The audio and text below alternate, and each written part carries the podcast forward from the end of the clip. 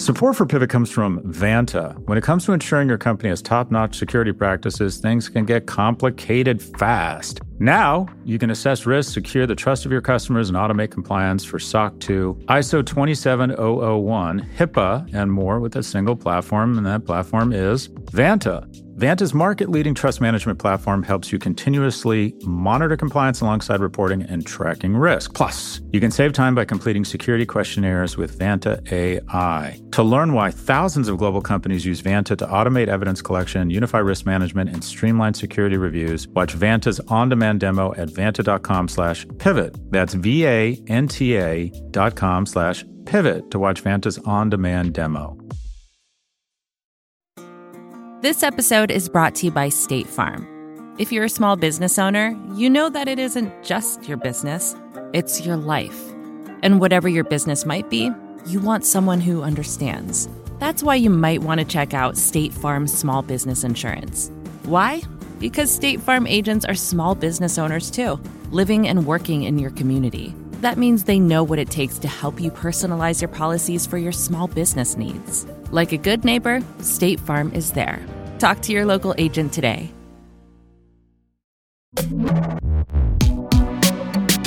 Hi, everyone. This is Pivot from New York Magazine and the Vox Media Podcast Network. I'm Kara Swisher. Scott Galloway is doing customer research at a Chipotle on Knightsbridge. So today I'm joined by author, journalist, and dear friend of Pivot, Bill Cohan. How you doing, Bill? I'm great, Kara, and I'm so glad to be here with you today. Thank you. Actually, Scott is probably on a plane reading your book right now. Actually, I know where he is. He's, he's going to the World Cup, I think. And we're going to talk about a lot of things today. Your book, by the way, is Power Failure, The Rise and Fall of an American Icon. It's about GE, which is probably, um, I don't know how, how to characterize it compared to today's companies, but give us a quick idea of what it meant to people, GE. I mean, it, it, it, was so iconic a company. I mean, if you can imagine Apple, Google, Microsoft, uh, you know, Facebook in the day, uh, you know, rolled up into one company. Mm-hmm. Netflix in the day rolled up into one company. That was GE. And not only was it a technological leader, I mean, really a serious leader in technology, right. yeah. uh, had products that we all sort of took for granted, like, you know, electricity generation and light bulbs mm-hmm. and aircraft engines and things like that, x ray machines, uh, first electric cars. Uh, and it became the most uh, under Jack Welch became the most valuable company in the world, mm-hmm. the most respected company in the world, Can and you... spawned so many executives and and and and ways of thinking, management exactly, style. management expertise, management factory, and then you know what the hell happened? Uh, you know, there's a dead body on the ground. How did it get there? So this became a an, a forensic assignment for me there, like in a, a corporate autopsy. I felt uh, compelled compelled. Uh, Kara, compelled Why to compelled? figure out what happened. Why compelled? Because Why it was go like you know, if, if, Apple disappeared, wouldn't you right. feel compelled to? Yes, actually, you're right. That's a really happened? good comparison. I think it's a it, it had it really did lead everybody, and Jack Welch, for better or worse, was the iconic CEO for everybody around. And his his theories. What was the theory? It was the Sigma. Six, the, Six Sigma, which he of course copied from uh, Motorola and. Mm-hmm his friend Larry Bossidy, who was then the CEO of Allied Signal, who had been his right hand guy at GE, and he mm-hmm. decided to bring it into GE to try to, you know, you might uh, accept some flaws in like your baggage uh, handling mm-hmm. when you go to travel, and like the bag doesn't mm-hmm. show up once in a while. You might be okay with that, but with like an aircraft engine, you may not want a whole lot of flaws. Yeah. And so uh, that is something that he really drove home and rewarded people at GE for becoming experts in that. But and it was also a vicious culture, correct? I mean, one that was quite. Well, you know, you know I worked there for two years out of business school, financing mm-hmm. leverage buyouts of all things mm-hmm. at GE Capital, which of course I was not uh, competent to do, but again, that mm-hmm. I learned. Um, mm-hmm. You know, I'd been a journalist, so then I learned. But um, actually, I kind of liked it. It was it was not. Um, you know, it was not coddling uh, by any means. It was it was Darwinian to some extent, but it, you know, it was m- much more uh, much more pleasant than say Wall Street culture, where they mm-hmm. spent another fifteen years. Right. Uh, right. So, you know, you got rewarded with perks. Uh, you know, I got a car to go back and forth to the office. I got trips around the world, and and I wasn't hardly a top performer. So Um, but Jack just made it uh, an incredibly valuable, important company. You know, mm-hmm. respected, had to be in everybody's investment fund, and that's what mm-hmm. made its downfall so disappointing and tragic for so many people. And that's why I wanted to figure out what had happened. And that's what this book is about, with all the great characters you can right. possibly imagine. Right. Uh, Who's your boot. favorite character in the whole thing? Well, I mean, Jack is such a great and compelling character. And obviously, mm-hmm. I spent a lot of time with him at, towards the end of his life. He died mm-hmm. in March 2020, right before the pandemic, mm-hmm. but I'd had, you know, six or seven long interviews with him by then. But also people like, you know, Dave Cody, mm-hmm. who had, you know, a kid from New Hampshire who went on to become the CEO of Honeywell, who Jack had fired and then later mm-hmm. regretted, wished he'd actually maybe selected him instead of Jeff Immelt. But it was nice to meet Jeff Immelt. It was nice to meet uh, Dave Calhoun, who's the new, mm-hmm. who's the CEO of Boeing. I mean, uh, David Zaslav, who's the uh, CEO of Warner Brothers Discovery, has got his own uh, problems to handle now. Yeah, so the we'll cast of characters that. is just Fabulous. It really was. It was the crucible. And a lot of companies, there's little crucible companies also in tech and stuff like that, but it certainly is important. Today, we'll talk about Twitter's plan or lack thereof to bring back banned accounts. And also, we'll look at the latest hurdle in the News Corp Fox reunion. And we'll speak with the author Anand Giridharadas about the latest threats to democracy and how they can be overcome. All right, I guess we have to mention before we move it to Twitter, uh, Elon had a picture of his gun on his de- on his bedside table. He was making a joke, uh, you know, as one does with guns on bedside tables. But just so people are aware, there uh, people are very upset about it, and as you know, it's just another it's another stunt he's playing. But there are two non-firing guns. One is a, a replica of um, George Washington's flintlock pistol. The other is a replica of a video game revolver from a game he likes to play. And so just it's another stunt. Everybody calm down. I mean, unfortunately, it's it's distasteful to people like Fred Guttenberg, whose child died in gunfire, and it's just tasteless. But and again, you know, he's become the expert in stunts, right? Mm-hmm. Uh, mm-hmm. And meaningless stunts, throwaway stunts. Uh, I don't know whether it's masking what is obviously going to be bigger problems uh, that are at that company both financial and operational. But I mean, what about the four caffeine free diet Coke cans yeah. that yeah. also by his bedside? Yeah. Hello? I know. Why bother? Was, why bother? Well, is that a gun on your bedside table or are you just overcompensating? Anyway, that's as much as I can say about that. But let's talk about a couple of things. Um, Amazon believes in movie theaters. The company reportedly plans to spend $1 billion a year on theatrical movie releases. Bloomberg reported that Amazon plans to build up, up production in 2023 with a planned 12 to 15 releases per year after that. Cinemark IMAX and AMC stocks jumped after the news. What, what do you think this is about? I mean, the spending in streaming, which you've talked about, a lot of people at Puck have talked about, is really off the charts, and some people are suffering for it. This is a this is a real doubling down in in the movie theater area. Well, it it, it makes sense, uh, Karen. I mean, they, they spent close to nine billion dollars buying MGM that mm-hmm. closed mm-hmm. earlier this year. You know, yep. they have a lot of content that uh, on Prime Video that they're trying to apply and uh, to their Prime Video uh, Prime customers, and it's a way to sort of keep them sticky and keep them mm-hmm. on board. Um, you know, there's problems elsewhere in Amazon land, so right. this might be uh, a nice uh, growth area for them. Uh, and, you know, Alexa billion... Unit had largest layoffs the company history, for example. And... Exactly. Uh, mm-hmm. You know, obviously AWS is off the charts great, but maybe they mm-hmm. have to spin that off. Uh, mm-hmm. The road to Hollywood is paved with people who uh, hope yes. to do well mm-hmm. uh, there and have gotten their head handed to them. Uh, and, you know, I don't know whether that's going to happen to Amazon at all, but um, you know, to to spend a billion dollars uh, to put uh, movies through another distribution channel sort of is the revert is coming out at the back yeah. way. You know, mm-hmm. obviously they started with streaming and now they're going with it. And people are going to go back to movie theaters. I can see it mm-hmm. already happening uh, mm-hmm. slowly but surely. And you know, mm-hmm.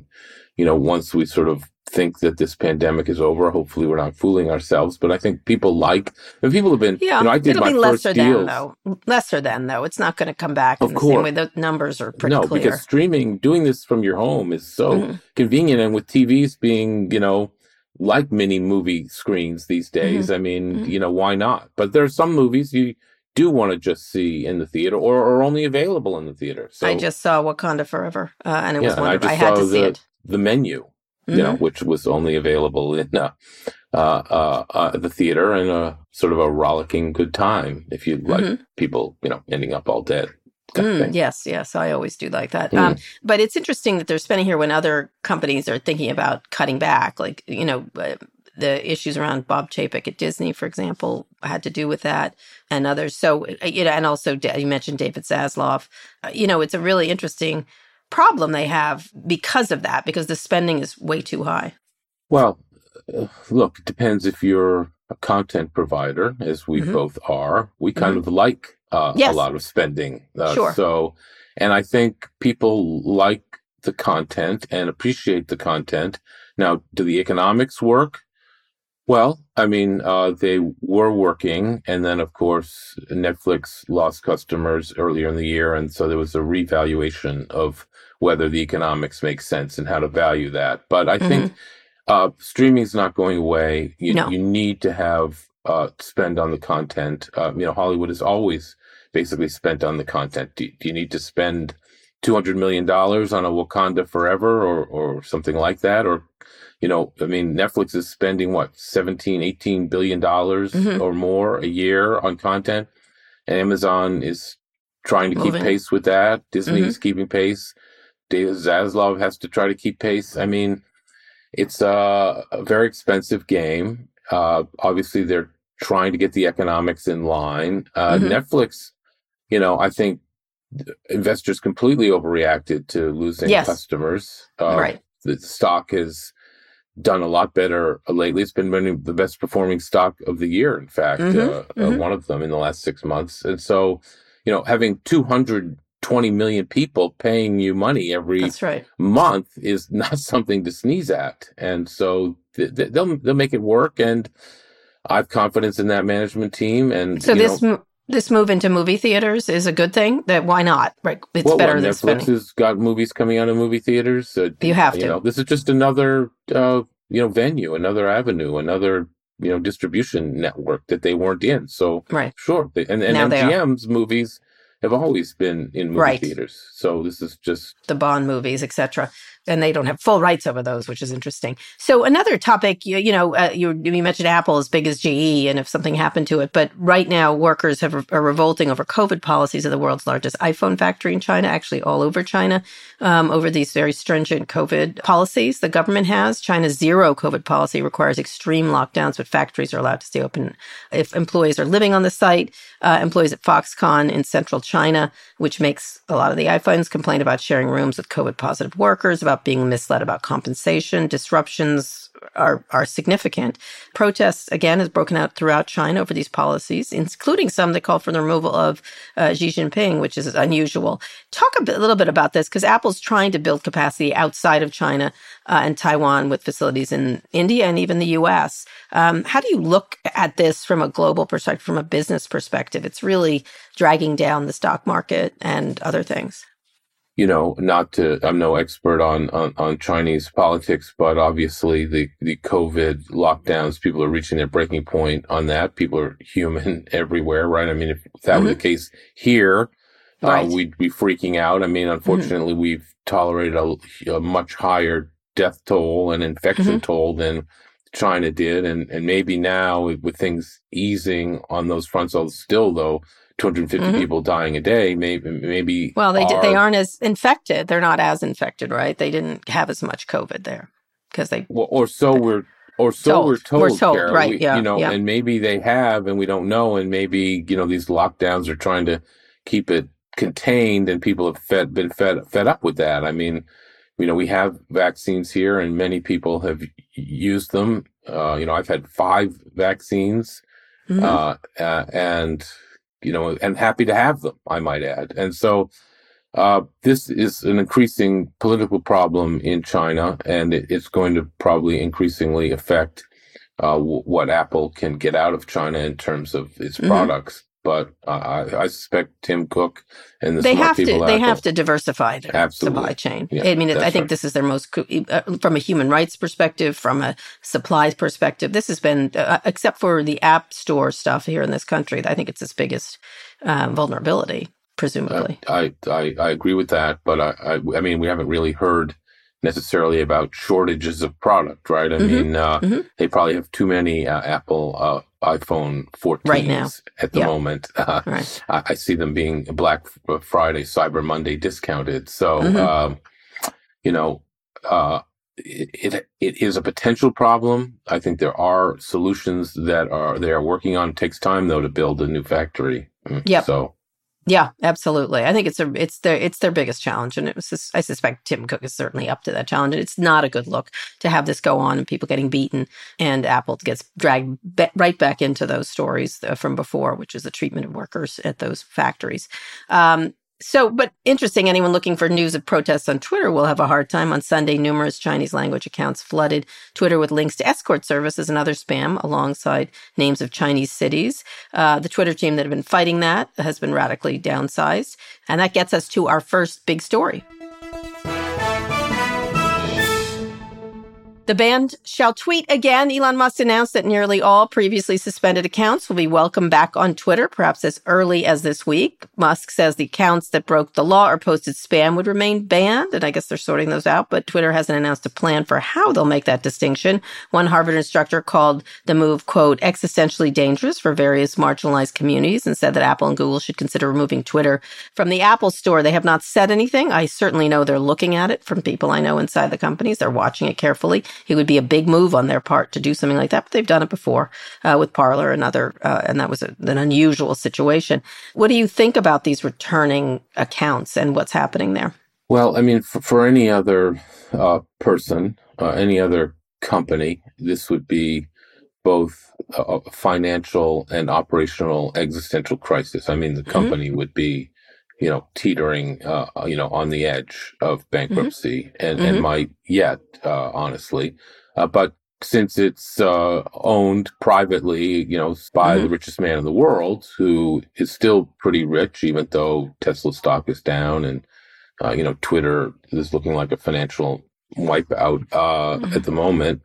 Uh, he can probably weather a lot of this and is probably willing to weather it for reasons I do not, for the life of me, understand. But you know, to bring back banned accounts is uh, you know a high beta move. Uh, you know, he you know how long has it been since Trump has been allowed back? You know, a week or two, and Mhm. I don't think I've seen any Trump tweets uh, yet. That's sort of an Mhm. interesting dynamic. Obviously, Trump has a uh, contractual obligation with Truth Social or, or his, whatever his media company is, uh, you know, that he seems to be observing, which is quite out of character for him. So I'm, I'm wondering, you know, when the dam is going to break on that front. Um, Mhm. uh, uh, other banned accounts coming back. I, you know, just, you know, after he said he was going to set up a committee and let let Yeah. there be a vetting process, he seems to have, yeah, exactly, blown through all, blown through all of that. Yeah. What does this do to the advertising business? So this was I had heard that they have gone down to 400 million from 1.5 or something like that from different people internally. It's a significant decline in advertising and that's a, the significant amount of their revenue. Explain to people what's what will happen if when that happens. Twitter is not much of a business, like from a profitability point of view. EBITDA has been uh, roughly a billion dollars on a good year. You know, that's when, you know, advertising has been, quote, robust at $5 billion a, a Mhm. year. You know, obviously, if that's coming down substantially, then, you know, he's got uh, $13 billion of debt uh, that is owned by his banks who did not sell that Mhm. off. So they still own it. And they didn't sell it off because they knew if they did sell it off, they were going to have to perfect, you know, a 50% loss, uh, you know, Right. six and a half Right. billion dollar loss. So they are Mhm. pretending that that loss is not really there. They're going to hold on to the debt for, you know, at least into 2023. Explain why they're holding on to the debt for people. This is this $13 billion in debt that they have lent him against some of his shares in a declining asset, correct? the debt is secured by the assets of Twitter as opposed Twitter, to right, maybe his stock is part of that uh, asset base Correct. too. But basically, the assets of Twitter, whatever those happen to be, I mean, buildings and intellectual capital, Right. you know, code, whatever it is, cash flow. Mhm. Uh, and so, uh, thirteen billion dollars on.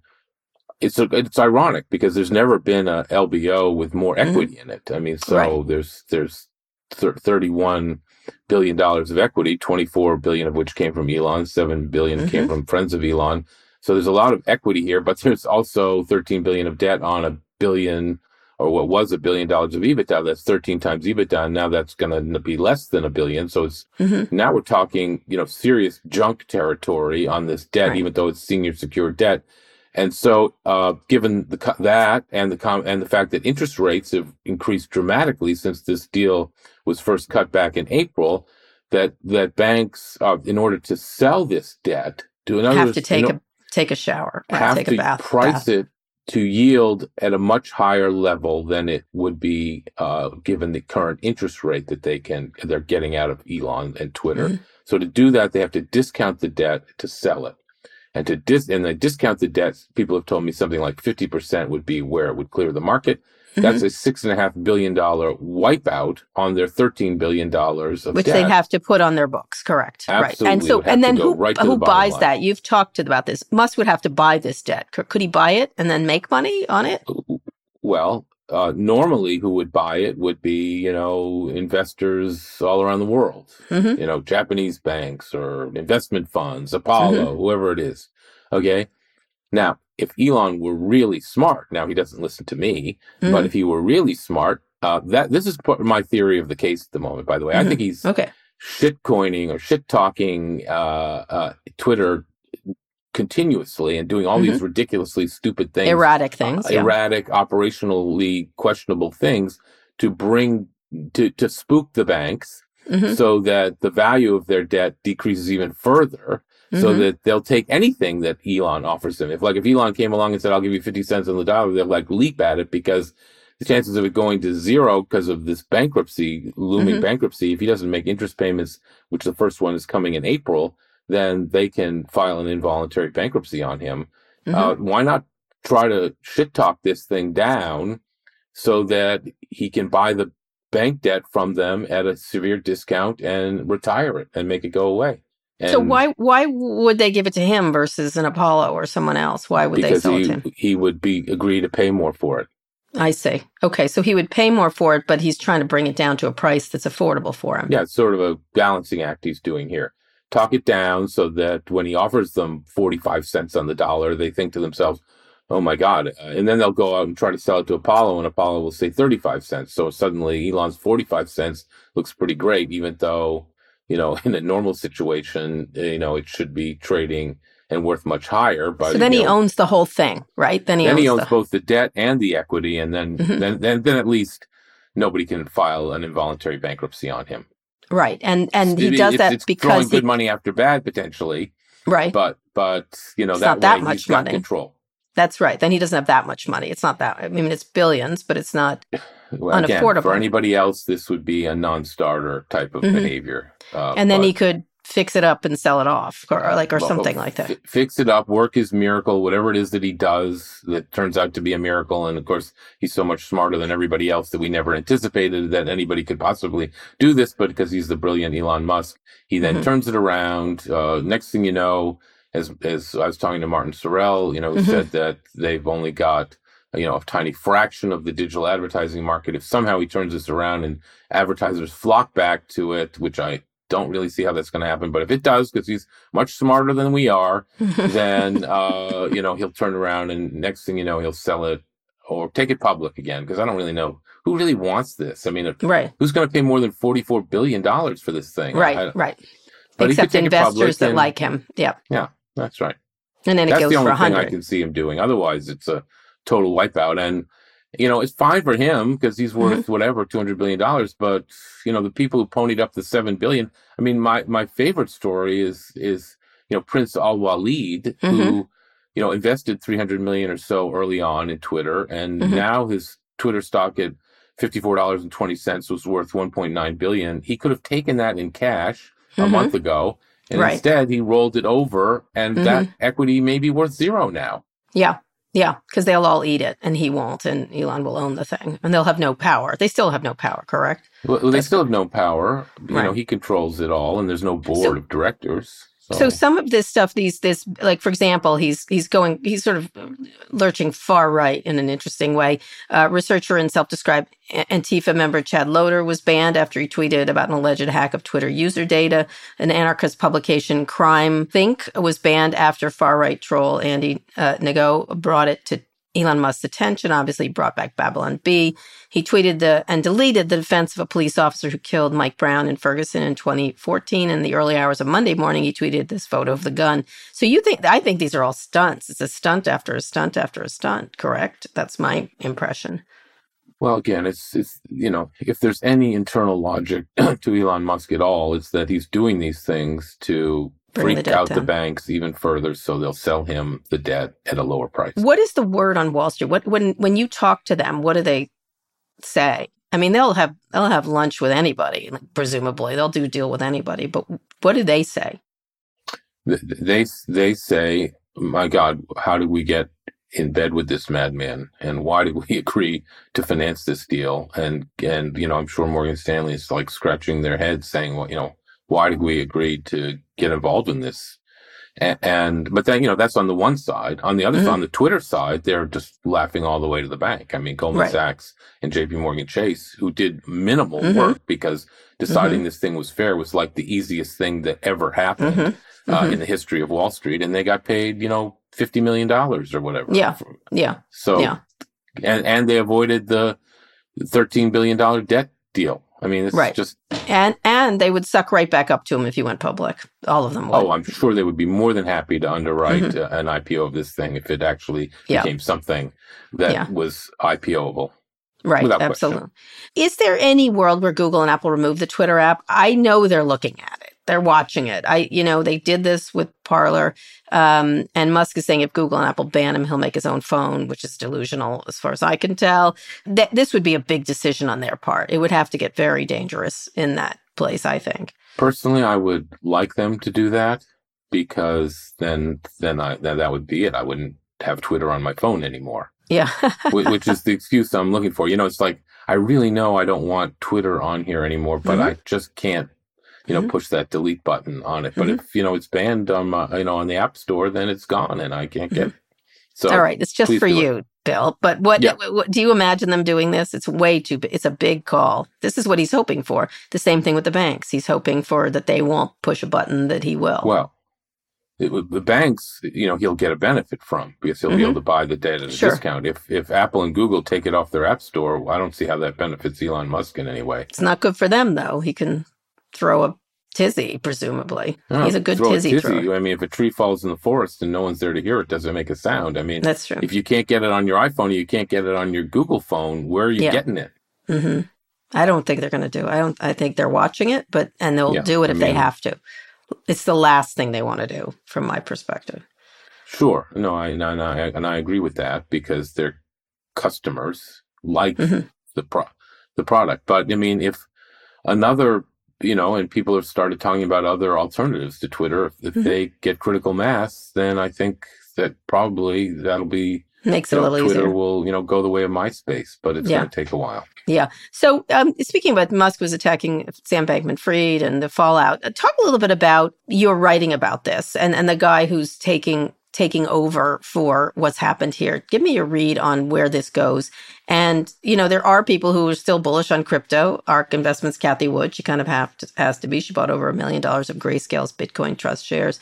Um, she, she thinks Bitcoin is going to a million dollars. Yes, she does. But she called her what? A nincompoop? Uh, she's a nincompoop slash delusional, yes, and has been for a while. Yes. Okay. So explain where this goes. You know, part of me thinks um, this is kind of a repeat of the internet bubble in 1999, March 2000, mm-hmm, when everything melted down. Yeah. Uh, I was there. we thought that was the end of the internet. Oh my God. But guess what? It was actually the beginning of the internet. It was the mm-hmm. end of the beginning and the beginning of the next viable phase and mm-hmm. useful phase of the internet when real companies sprung up uh, providing real services, making real products that uh, they could make money and from. real profits, yeah, mm-hmm. and massively real profits, right? Mm-hmm. So I think this sort of is a a, a, a fire that burns out, you know, the underbrush from the forest floor. And then out of that, I think some green shoots are going to crop up. Um, and you're going to see, you know, look, if there's any hope for, let, us be clear. I mean, it, if, if, there's any hope for cryptocurrency and the, and the technology behind it, the blockchain and the rails that you know Sam Bankman-Fried liked to talk about, he talked mm-hmm. about that when I interviewed him. Uh, you know, then then you know we need to get all of this gone. You know, the right. the, the FTX is gone, the tethers, mm-hmm. the Binances, everything that's been basically, you know, uh, no offense to anybody, a, a massive Ponzi scheme, uh, mm-hmm. or certainly seems that way uh, then we have to clear all of this garbage out. Okay. All of it. All of mm-hmm. it has mm-hmm. to go. So you're left with this pure technology that may be, may be useful. Maybe. Right. I don't right. know if it will be or not, but there's, right. there's going to be any hope for this technology that the maximalists believe in and talk about all the time to, till you're blue in the face, then, then this has to happen and is happening. And then we'll see where we go from and, there. And tell me why people didn't catch him. You interviewed him. I never did a, a, long interview with him. Why wasn't it picked up from your perspective on him? He, he sort of was the, the adult in the room, even though he looked like a 12 year old boy. And, and, sounded like a 12 year old pre adolescent mm-hmm. uh, mm-hmm. child. Uh, look, Kara, I, I, interviewed him, you know, last December uh, mm-hmm. for 90 minutes for this crypto movie I've been working mm-hmm. on that I, you know, had the honor of inter- also interviewing you for. Mm-hmm. Uh, and at that, think about it. Last December, I mean, crypto was, you know, Bitcoin was at like sixty nine thousand, yeah. you know, at its all time high. He was mm-hmm. still twenty nine, so he was the youngest, uh, you know, the the wealthiest person in the world under thirty. You know, worth twenty five billion. His company mm-hmm. was about to be valued at thirty two billion a, a, month later by quote unquote smart investors. Uh, you know, MIT physics grad. Uh, you know, carefully selected to go work at Jane Capital. His both of his parents, you know, were professors at Stanford Law School. I mean, hello, I'm just mm-hmm. a hum, a regular human being, right? right I'm not, right, I'm right. not uh, an Ubermensch. I'm. There's mm-hmm. no way I, you know, would think to criticize him uh, or, or, question him. So I mm-hmm. have a lot of uh, admiration for people who did uh, mm-hmm. see this coming and questioned all of this, and mm-hmm. and, and, they're kind of far and few between because most everybody was on board. The mainstream media was on board. You know, cover of Forbes, cover of Fortune. I mean, obviously, you know, he shows up on a cold December night, mm-hmm. disheveled, mm-hmm. you know, wearing his uniform of a of mm-hmm. sh- sh- short sleeve shirt and, and, cargo pants and his hair mm-hmm. every which way. I mean, who am I to question, you know, any of that? And so, of course, I didn't. I just asked him, you know, what it was all about and et mm-hmm. cetera, and got his story for 90 minutes, mm-hmm. which was, you know, fascinating. Mm-hmm. Um, uh, you know, to, to be able to see it all dissolve in a classic way. Mm-hmm. Like, you know, I wrote a book about the collapse of Bear Stearns. Uh, you know, mm-hmm. it just disappeared in a week.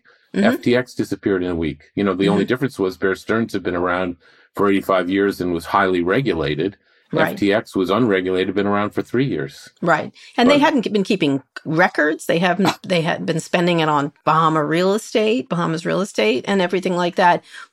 how could people have caught it when you think about things like that? At one point, Matt Levine said this sounds like a Ponzi scheme. I think that's the toughest many of the interviews have gotten, and he's like, "Yeah, it kind of is." Like, like which was haha versus is how would you have found this out? It's really it's a really interesting question and that's the one i think is an important question to you know i remember when elizabeth holmes was on all the covers we never had her on and because i didn't understand it and that's how i felt about him. I was like i don't, I don't understand this quite right. I don't get it. I don't get it. I don't know who's minding the store. I don't know these people which was lucky on my part in a lot of ways not not prescient in any way well, it was it was a total black box, mm-hmm. right? I mean, it was you know offshore in the Bahamas mm-hmm. where they mm-hmm. venue shopped specifically to be there to be sort of free of regulation, mm-hmm. and then, but then you know he did things that that you know ended up pissing off his brethren in the crypto mm-hmm. space, right? By right.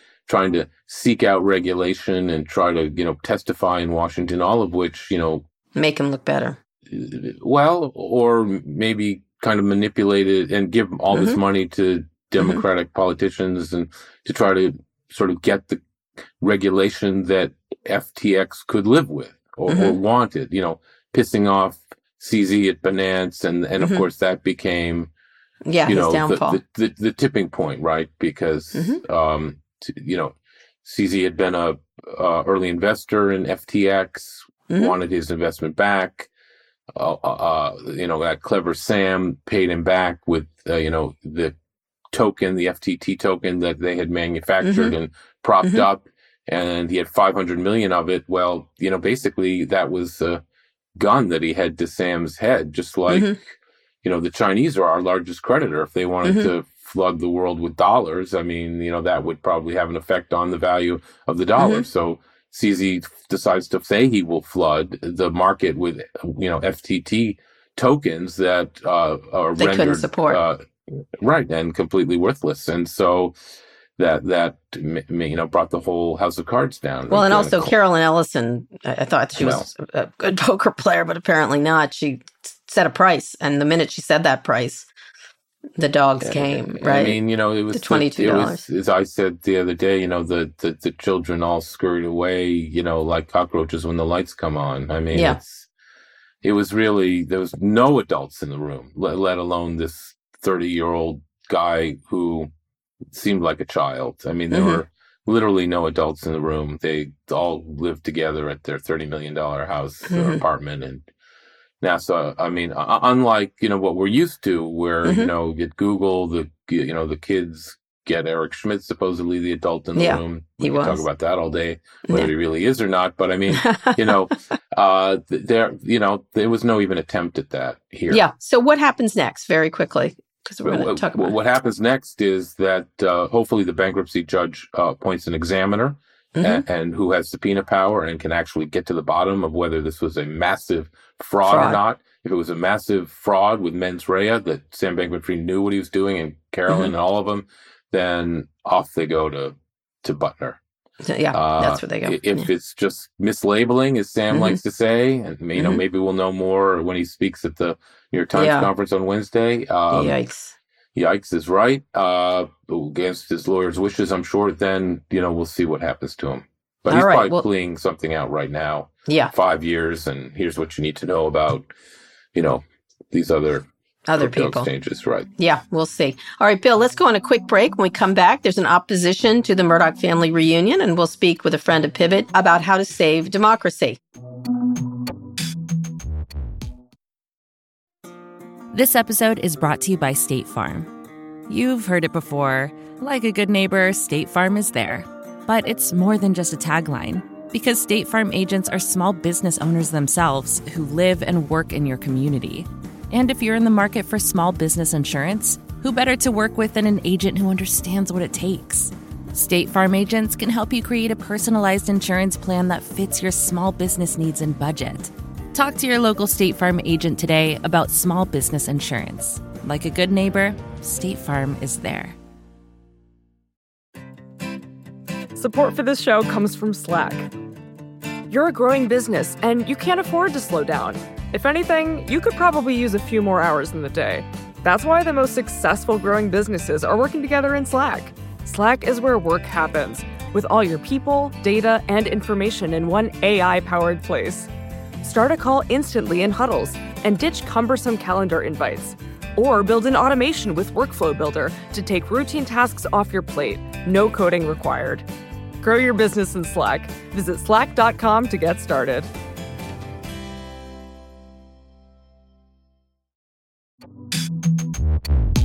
Bill, we're back. Let's talk some media news. First, Rupert Murdoch's plan to reunite News Corp and Fox faces opposition from a powerful shareholder. Independent Franchise Partners wants to explore breaking up News Corp. I don't know how much power it has. It's sort of like the altimeter people over at Facebook, at Meta. Rather than merge it with Fox, IFP is the largest shareholder that opposes deal, but joins other shareholders who voiced opposition.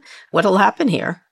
Uh, you know, this reminds me of, of you know CBS Viacom uh, Mhm. merger. That if it weren't for Shari Redstone, it would never have remerged. I mean, her Mhm. father Sumner separated them for a reason, right? Mm-hmm. And uh, the managements at both those companies, uh, you know, were happy with that arrangement. Mhm. Uh, Shari decided, hey, we own both of these things. It's going to be easier to sell if we put them back together. Mm-hmm. Uh, there was a lot of opposition to that, but of course, once Les, Moon, Les Moonves was deposed, that was the end of that, and mm-hmm. they were combined. But the stock has not done uh, very well at all, even though Warren mm-hmm. Buffett has sort of backed up the truck to yeah. what is now called Paramount Global. Same thing is going mm-hmm. on here. Uh, mm-hmm. Basically, I think the Murdochs think that if they combine these two things they basically control into one company, it'll be easier to sell. But, you know, I really don't think that the Wall Street Journal people want to be, mm-hmm. you know, putting the same boat with the Fox News uh, people. People again, uh, right? Again, right? They separate. They also have real reason. estate. They've got Harper Collins. They've got a lot of stuff. Yeah, got a lot of things that don't want to necessarily be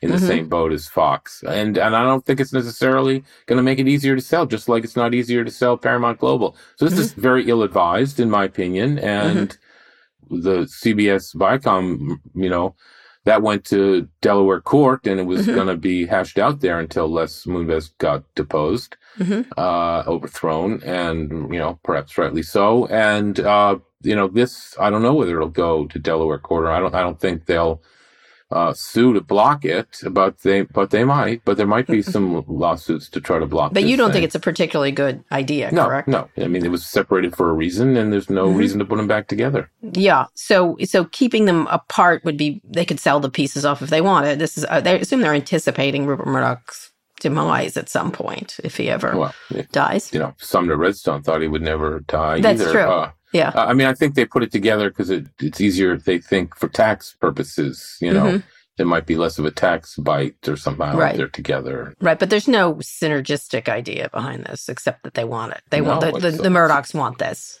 They, the, Murdochs want this, and the question is, will they get it? But I think they have to get the majority of the minority, the non-Murdoch mm-hmm. voters, and that mm-hmm. might be tough here. Yeah. So um, one one deal that News Corp doesn't seem to be part of the streaming rights to NFL's Sunday Ticket negotiations are said to be ongoing and could stretch into 2023. Apple, Disney, and Amazon are all rumored to be contenders with a lot more money. With Apple supposedly the favorite, this is uh, bad. Correct? How important is this deal?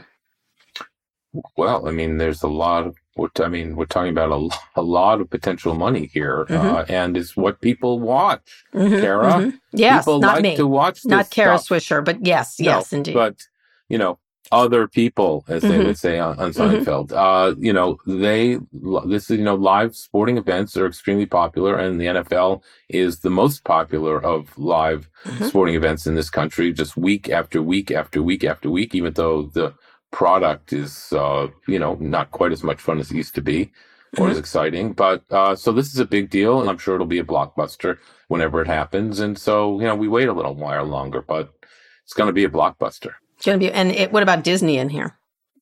Well, uh, uh I mean, ABC, you know, they, mm-hmm. well, sure. I mean, Disney's got to be mm-hmm. a player, Apple's a mm-hmm. player, mm-hmm. Amazon's a player, so Fox is a player. High price. High, high price, Kara. High Big price. Numbers. Big numbers last very quick question. Successful second term for Bob Iger. Are you bullish or sort of worried? Well, he's he's only got a two year term. Uh, mm-hmm. His big question is, you know, who's his successor going to be? And you know, my partner Matt Belloni mm-hmm. yesterday tried to lay some of those names out. Mm-hmm. Um, mm-hmm. Dana, know, I, Dana Walden, Andrew Peter Rice, things like yeah, that. Yeah, it was it was fun to read, and it's mm-hmm. a big, you know, choosing. Your, he blew it once. Mm-hmm. Now he's got to get it right the second time. He'd better. Uh, but I'll tell you something: if the stock price doesn't improve, now you've got Dan Loeb and mm-hmm. uh, Trian Partners, Nelson Peltz Nelson in there. Peltz. Yeah, you know, Iger may not last the two years. Oh wow! So the, and they're at cross.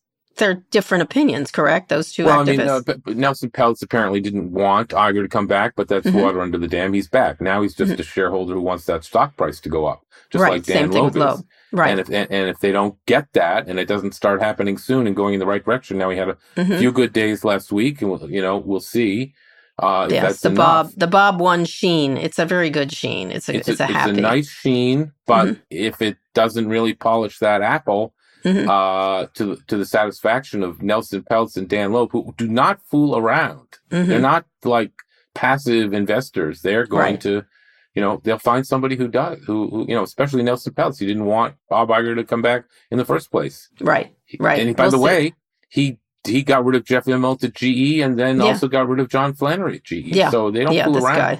They do not fool around. They want the stock up, Bob one. Um, from just from the Disney town hall, it just wrapped. Iger says no M and A in the near future, which means one of the things he told me was that Disney was barely big enough, which I, you know, he can't buy the Warners or et cetera or make some sexy uh, merger at all. Um, the hiring freeze remains in place. He's got a tough road. Bob one. This is not the same environment that he left in.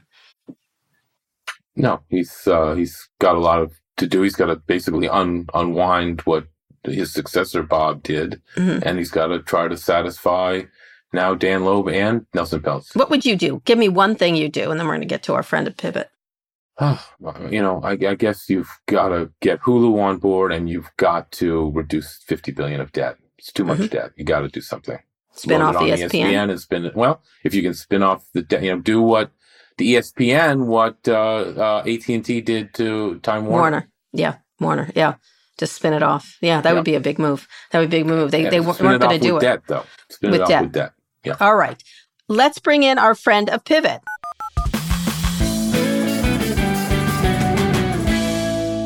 Anand Giridharadas is a journalist and the author of The Persuaders on the front lines of the fight for hearts, minds, and democracy. Welcome, Anand. How you doing? I'm great. How are you? Yeah, it's so interesting. Your book is coming out about persuasion at a time when there's a lot going on about culture wars and polarization. Um, and you profile people bridging the gap. Let talk about has it changed at all since the book came out? We've got this Twitter sale. We've got a little bit more polarization. We had the midterms. I'd love to get your sort of overview of where you, where you are with this book in the midst of all this noise. I guess. I mean, it's just intensified. We're in this mm-hmm. moment where I think one thing that is widely shared across this country is people want things mm-hmm. to change, right? Mm-hmm. People, people have different things they want to change, but there's a widely right. shared sense that we're not on the right track, that big things need to change if our kids are going to have, you know, uh, a decent shot at a future. And yet we can't change anything. It just feels stuck. It feels like we can't mm-hmm. change people's minds. And therefore in a democracy, it's impossible to change things. And so the book is really a journey among people who I think show a way out mm-hmm. of, you know, the kinds of conversations that get stuck on Twitter and that are, that are getting more stuck now that it's owned by a two year old. Uh, mm-hmm. and the kinds of, the kinds of conversations that get stuck in our families. We just had Thanksgiving, you know, the kinds of mm-hmm. family uh, conversations that get stuck at work. I think there is another way forward where we mm-hmm. can reach people and bring people into the visions of the world we want while standing mm-hmm. bravely for things, not, not diluting what we want in order to reach people, but standing bravely for things and reaching people. And I, I wrote the book because a lot of people, uh, out there doing this work on the ground knew things I didn't know and I wanted to learn from them. All right, but you just called the current owner of Twitter a two year old, which is not persuasive it is it's a joke. Oh, it's very persuasive. See, okay, this is the, right. this is this is the okay. thing, right? This is actually one of the core things of the book. Persuasion is not all about softening what you say mm-hmm. to win over some I- imagined moderate or to win over the target mm-hmm. of someone like Elon Musk. A mm-hmm. big part of persuasion is rallying people to, you know, get more excited about the thing they may latently feel. Mm-hmm. Um, and so, you know, I don't literally believe Elon Musk is, is two. I think he's about 11, I but I, I. I, think there's a, um, a problem that a lot of us understand latently that need to be more focused on, which is that the mm-hmm. highly limited men of Silicon Valley who you spent your uh, mm-hmm. career covering yes. and and, yes. and making uh, wake up in the middle of the night fearing your call.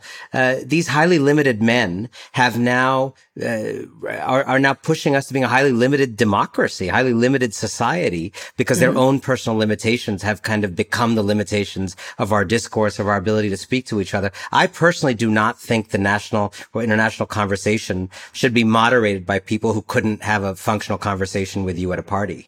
All right. So, what messages do work? Republicans say build a wall. Democrats say you'll get health care voucher and taxable savings account. You make X percent, which is more wonky. What is working now? Obviously, the midterm elections, the voters said a lot by their voting. And weren't listening to the noise, weren't listening to the yelling, weren't listening to the limit necessarily.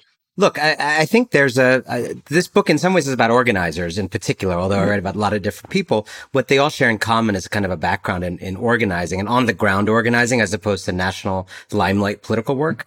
And I think there's an organizer's playbook that that does work and is working. And so a couple elements of it. You know, I think uh, folks on the political left, I would say the pro democracy side in general, are just not as good at commanding attention mm-hmm. as as some of the the kind of bad actors in American life. And so commanding attention is really really important. Someone like AOC is very good at it, and you kind of see the difference between her and you know the entire rest of her party.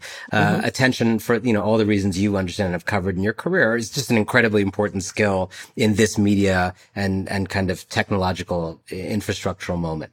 Um, mm-hmm. Another thing is meaning making. Organizers think a lot about how do you uh, stand with voters, with citizens, uh, 24 7, 365 through a process of them making sense of the world, not just transactionally ask them for votes and $5, right? Mm-hmm. And again, you see the Democratic Party, it's very much there in the big moments when it wants something from you. Uh, go vote, go vote, go vote.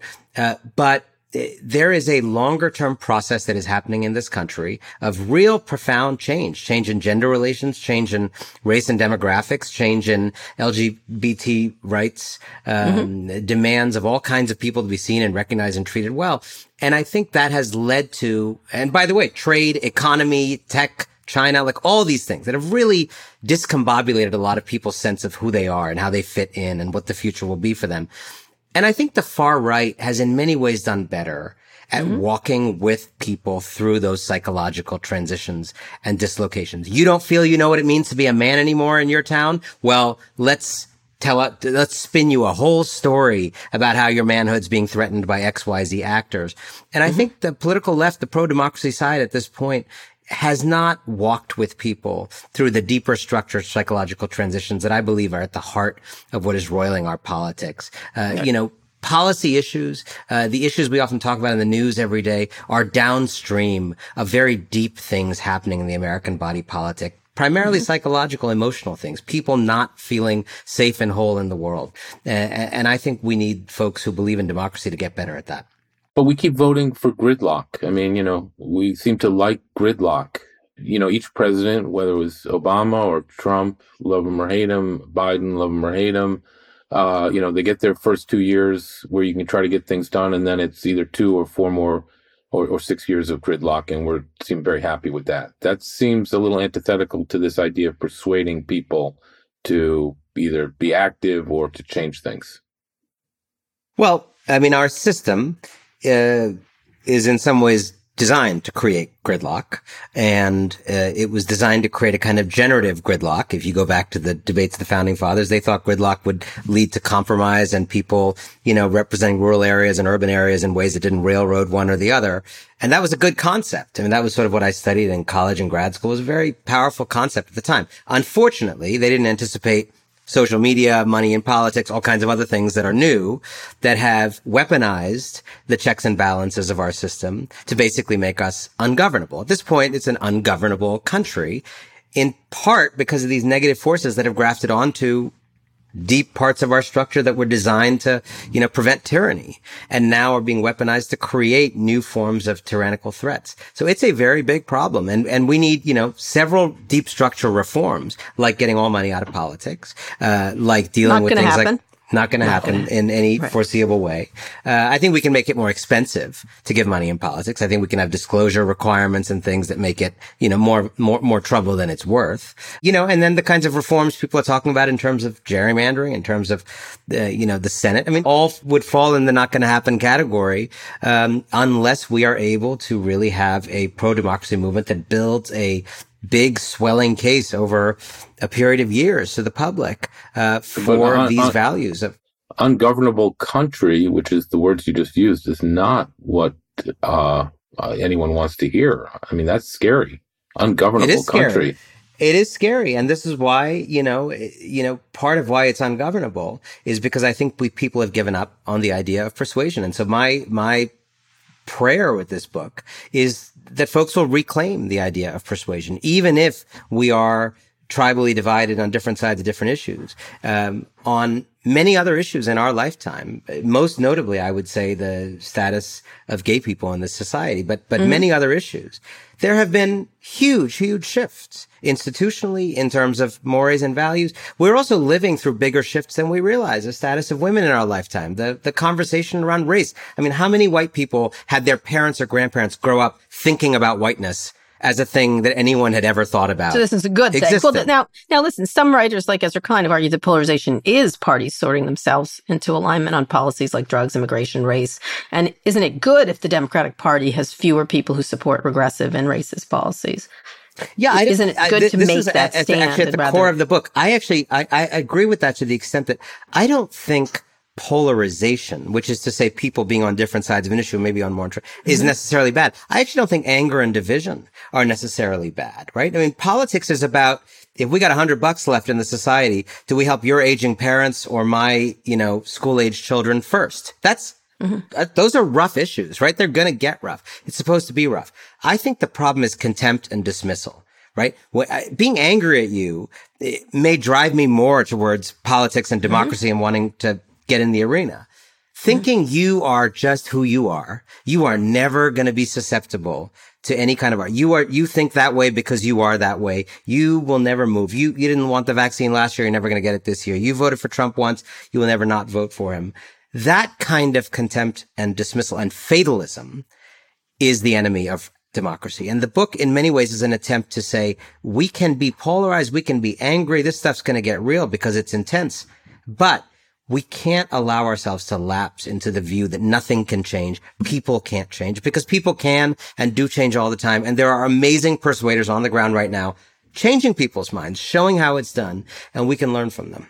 And the return of Donald Trump, if it happens, is that going to be good or bad for the persuasion theory? I mean, look, it's it's a funny mix of the two, right? In the sense that I think he is so, in some ways, discredited right now that you probably have some near term successes for the pro democracy side because he's in the arena. I think his announcement, you know, probably makes uh, the, runoff in Georgia much more favorable to Democrats, so on and so forth. However, I am not of the view that it's good to have him in the arena because he, you know, I, I think he's just existentially dangerous. Uh, and, uh, you know, I think there is a part of the critique of the book, the, a kind of loving critique of the book to my own uh, friends on the pro democracy side is I don't think we're out competing him fair and square. I mean, the, y- there's a whole bunch of rigged stuff to be sure. And this election stuff they're doing and, and all the ginning up of fake results and audits. It's all, it's all BS and it's all real. However, I think in the on, in an honest war of ideas, I do not think pro-democracy people are clearly out competing American fascism as, as it might. Um, For narrative and- building. You're talking about narrative building. narrative building is at the heart of it. You know, there is, who, who is telling the better story about America right now? A story that is simple, clear, easy to understand. I mean, all three of us are in the business of talking to a ton of people, right? Reading a ton of documents, re- reading a bunch of data, and then, and then you got to just take it all in and tell people something, right? People, people, people don't want all the data you read to, to understand how to Yep. think about no, Silicon I get it. They over lecture and they get tisk tisky. I mean, I'm just in the middle of something right now, and I'm like, either go or stay. I don't care. And that was, you know what I mean? Like, pick your pick your poison. So, who is a good? I, we have to finish up, but who is a good persuader right now from the, who you think, and who is not? So I think, you know, AOC is a remarkable example of the attention point. How do you Mm-hmm. actually shift the entire conversation of the country by wearing a dress or in, introducing a certain policy that may never happen, but that can reframe how people think. I think if you look at Gavin Newsom, governor of California, there's a real sense of fight that has been missing in virtually every other Democrat of his profile. It's okay to pick fights. It's okay to not go high when they go low. I think he's demonstrating that in a powerful way. I think if you look at some of the incredible local civic stuff that came out of the pandemic, mutual aid and other things, uh, Democratic Socialists of America are doing this, the sense of home building as part of movement building, not just asking people for votes, but building IRL community. The Democratic Party does not do this. The Democratic Party does not meet up in real life. It, it, it's not in your neighborhood. It's not in your building the way it used to be 100 years ago when center left parties were dominant around the world, where if you got a weird letter from the IRS, Mildred on the third floor from the local, you know, Democratic Party person would help you. That's gone. Uh, That infrastructure needs to be rebuilt. And there's local groups showing how that's done. And who's bad at it? Um, you know, I, I think the Democratic Party as an institution, as opposed to individual candidates, is is really bad at it. Right, the the kind of organs of the of the uh, Senate Democratic senatorial campaign, the, the congressional one. Um, you know, I think there's just a real deficit of speech making right now. It's, I mean, could, could any of us on this, on this call think about the last time we heard a great line? Like just a great line. Like mm-hmm. we all know so many lines from, from past eras. Mm-hmm. I was just at the FDR Memorial in Washington. A lot of great lines sprinkled around there. Are there mm-hmm. any that you remember from the last, I don't know, 10 years? Uh, so I think the, the, Democratic Party's institution has become very sclerotic and, and needs to do this. But at part, we need to tell a story about America that mm-hmm. is thrilling and exciting and galvanizing, not just lecturing, not just talking no. about the problematic things, although there are problematic things, but that is yeah. offering a thrilling vision of a country that's going somewhere, that's going through some of these hardships because it's trying to do a hard thing of building a multiracial democracy with liberty and justice for all people. This is a cool pursuit. It's an awesome mm-hmm. pursuit. It's a pursuit actually a lot of countries in the world are not engaged in. Mm-hmm. Uh, and, and we are. And I think we need to make it inviting to people, uh, and build a movement that people, you know, want to get yeah. in on. Yeah. You mean the grievance Olympics isn't working for anybody? No. It may not be. I don't think that is. And it doesn't. It just, it, it doesn't. I'll tell you. I, I, think a lot of people have reached their limit on, on that. One of the best tweets I ever saw. What? I, I lost track of it, but it was someone who said, the secret to winning in politics is to have your side not be totally exhausting. That's a good one. Anyway, Anand, his book is called The Persuaders at the Front Lines of the Fight for Hearts, Minds, and Democracy. Thank you so much. And I like I like this, Anand. It's not as you know, you were yelling at billionaires before, but this is much more hopeful. I like it. I still I still yell at them on nights and weekends. All right, okay, good. That's great. Thank you so much. Thank you. All right, Bill, one more quick break. We'll be back for wins and fails.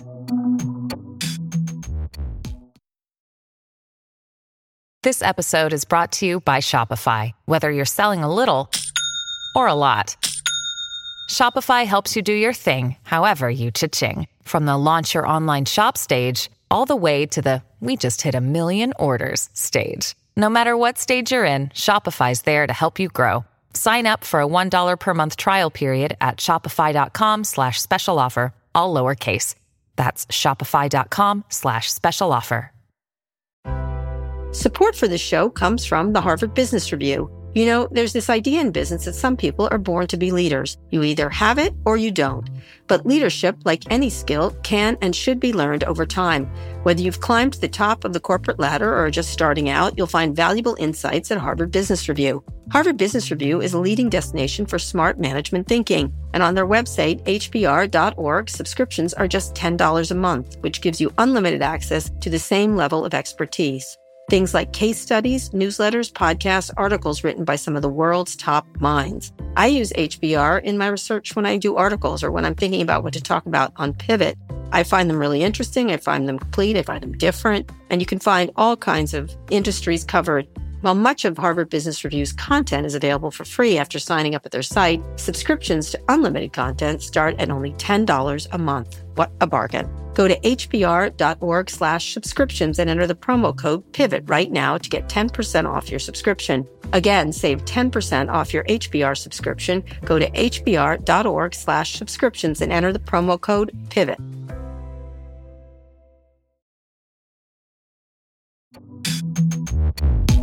Okay, Bill, let's hear some wins and fails. The fail and the win are the flip side of the same coin. And what, okay. I mean by that is I think that the FTX SBF disaster, you know, the crypto meltdown and, you know, today like BlockFi filed for bankruptcy. I mean, and it's still going and, you know, something Tether still needs mm-hmm. to be, you know, wiped out, et cetera. So the, the ongoing meltdown uh, in crypto land is, I think, you know, a, a major fail, obviously. But I think, as we were talking about before, I think will result in some major wins for whatever this technology is that underlies all this that people still have faith in. Now, again, right. I'm not a technologist, so I don't frankly understand. I hear people talking about it. I know they believe in it. It doesn't make a whole lot of sense to me, but that doesn't mean anything. I don't know how a car works either. I don't know how and the internet works, but I mm-hmm. sure enjoy using it uh, every day, and it's changed my life for the better. So you know, hopefully, so you'll see that this is a necessary and important step. In other words, absolutely, just like you know, yeah. the internet bubble exploding back in March 2000 was a very important step in what we now take for granted on the internet. Right, right. I think it's really um, I think you're right. I think it does feel like that. It does, having been there during that time, and everyone thought the internet was a Ponzi scheme, and a lot of it was um, at the moment. Some of it was quite profound, and then they started really making money with starting with Google. Google was really the one that shifted everyone's thinking about that Absolutely. as they started to make a lot of money. And how essential is that today? I mean, it's Yeah. incredible how valuable that is. incredible, incredible also. And also the turnaround of Apple and things like that with the internet and the apps and things like that. And it happened a lot slower than people think. there were a significant number of terrible companies, significant, and they all went out of wiped business. away. That's one Yeah. of the beauties of our system. And one thing to note about this is that um, this isn't that much money. What, even though everyone's sort of focused on FTX, it's a very small part, as Scott points out, of the economy. It didn't tank anything. And yeah, very importantly, it's not interconnected to the financial system eh, nearly as much as people thought or feared, you know, as happened in 2008. So it's a very different dynamic. And frankly, we're blessed as a result of that because Yeah. we couldn't go through that again right now. Yeah, although a lot of people lost money. We're sorry about Well, that. okay, yeah, sure. But they were That's the way it goes. Yeah. Yeah. And Cathie Wood's still a nincompoop, correct? Still an nincompoop. And I Oh. can't believe anybody gives her money. And that just blows my mind. But they do. Okay. So, okay, there you go. Go there, you go. Anyway, I have only one win. I saw in the theater. Speaking of which, um, I guess it's a win and a fail too. I saw Wakanda Forever, which was astonishing. I was so glad to get to the theater. We had a Mm. babe, an actual babysitter over the weekend, over the Thanksgiving weekend. It was a wonderful movie, perfect for the big screen. Just a beautifully done, very soulful. Um, completely dominated by women of color. I, like if you saw a man, he walked through uh, to on his way out the door somewhere else. It was just a beautifully wrought movie, and I recommend it to everyone. It's a blockbuster, and it's doing really well. And it was great to see it in the theater. That said, I still am not bullish on theaters. Everything else that I want to see, I'm going to see on a plane or on streaming, um, pretty much. Except I'm trying to think of a movie that's coming out that I'm going to rush to the theater for. There's a few, I suppose, but not very many. Few and far between. Well, the, ban- the Banshees of Inisherin, which Mhm. I saw in the theater, I recommend it. Uh, and I enjoyed You going to the theater to see it. And it's a small You live in movie. New York, though, right? I You're a do New Yorker. in New York. Yes, I'm So a that's why. So that's, Yeah. you know, it's hiding out in New York. But you can find it around Yeah, yeah. independent theaters. I do still think that the theatrical experience is declining precipitously and will continue Uh, to no do so. It'll be like Broadway, you know, it'll be nice and people will go, but not the same kind of business. Again, a small business. Um, anyway, Just another window. Yeah, just another window. Anyway, we want to hear from you. Send us your questions about business, tech, or whatever's on your mind. Go to nymag.com slash pivot and submit a question for the show or call 855-51-PIVOT. We'll be doing an end of the year mailbag, so get those questions in. Bill, that's the show. A reminder that Bill's book, Power Failure, The Rise and Fall of an American Icon, which is about GE, is out now, and you should absolutely read it. Um, I love your comparison to what if Apple declined, wouldn't you want to know? I think that's exactly right. If people to understand how important GE was to everything um, for a very long time, and it's it's quite a, a fascinating look at what happened there um, over the many years. Again, thank you so much for coming on, Bill. Thank you, Kara, for having me. We'll be back on Friday for more. Today's show was produced by Lara Naaman, Evan Engel, and Taylor Griffin. Ernie Indradat engineered this episode. Make sure you subscribe to the show wherever you listen to podcasts. Thanks for listening to Pivot from New York Magazine and Vox Media. We'll be back later this week for another breakdown of all things tech and business.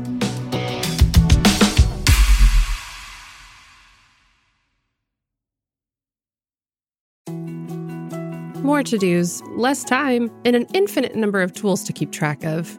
Sometimes doing business has never felt harder, but you don't need a miracle to hit your goals. You can just use HubSpot because their all in one customer platform can make growing your business infinitely easier. Imagine this high quality leads, fast closing deals, wildly happy customers, and more benchmark breaking quarters. It's not a miracle, it's HubSpot. Visit HubSpot.com to get started today.